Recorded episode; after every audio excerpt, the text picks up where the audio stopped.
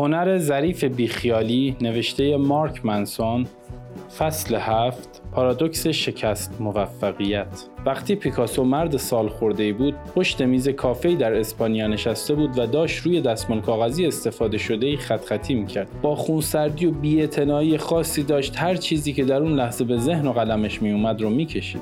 یه جورایی مثل بچه دبیرستانی ها که در و دیوار رو خط خطی می‌کنن. با این تفاوت که این پیکاسو بود. در نتیجه اون خط خطی ها بیشتر شبیه به شاهکارهای کوبیستی امپرسیونیستی بود که روی یک دستمال مندرس نقش بسته بود. بگذریم. زنی پشت میز بغلی نشسته بود و با حیرت خاصی داشت پیکاسو رو نگاه می‌کرد.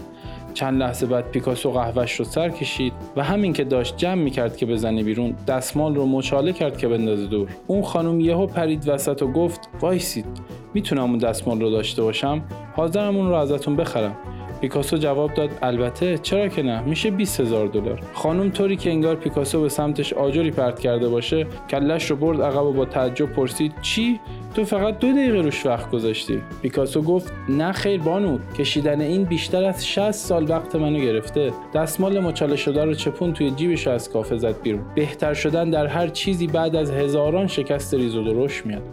و بزرگی موفقیت شما به این بستگی داره که چند بار در چیزی شکست خورده باشید. اگر کسی در زمینه ای از شما بهتره به احتمال زیاد بیشتر از شما در اون قضیه شکست خورده. اگه کسی از شما بدتره به احتمال زیاد تجربه های سخت و طاقت فرسای یادگیری و خاک خوردن رو پشت سر نذاشته. اگه به بچه‌ای که تازه داره راه رفتن رو یاد می‌گیره نگاه کنی می‌بینی که صدها بار میفته و دردش میاد.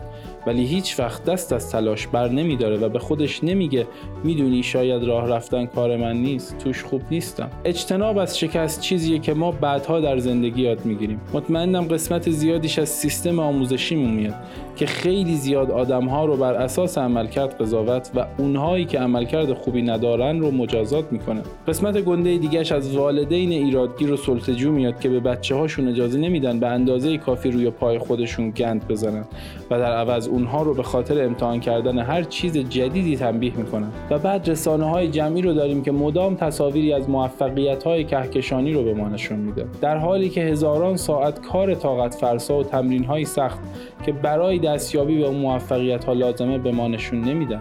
و اینجوری میشه که بیشترمون به جایی می‌رسیم که از شکست خوردن میترسیم.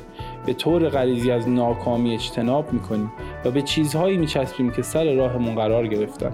یا چیزهایی که همین الان توش خوب هستیم. این ما رو محدود و سرکوب می‌کنه. تنها زمانی می‌تونیم در یک چیزی واقعا موفق بشیم که بخوایم توش شکست بخوریم. اگر نخواهیم شکست بخوریم پس نمی‌خوایم موفق شیم. بخش زیادی از این ترس از شکست از انتخاب ارزش های بد ناشی میشه. برای مثال اگه من خودم رو بر اساس این ارزش بسنجم که کاری کنم که هر کسی که ملاقات می‌کنم از من خوشش بیاد استراب سراسر وجودم رو می‌گیره چون شکست خوردن من 100 درصد توسط کنش های دیگران تعریف میشه نه توسط کنش های خودم. کنترل اوضاع دست من نیست در نتیجه عزت نفس من در گروه قضاوت های دیگرانه. در حالی که اگه این معیار رو برای خودم انتخاب کنم که زندگی اجتماعیم رو بهتر کنم اون وقت می‌تونم برای ارزشی که دارم یعنی روابط خوب با دیگران تلاش کنم. صرف نظر از اینکه بقیه چجوری به هم واکنش نشون میدن.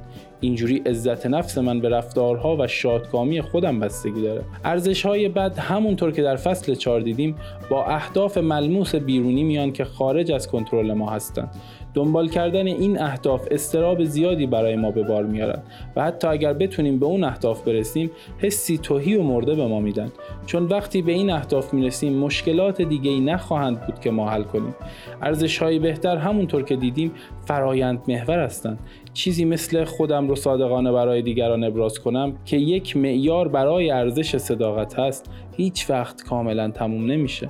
مشکلیه که مرتبا باید باهاش درگیر شد.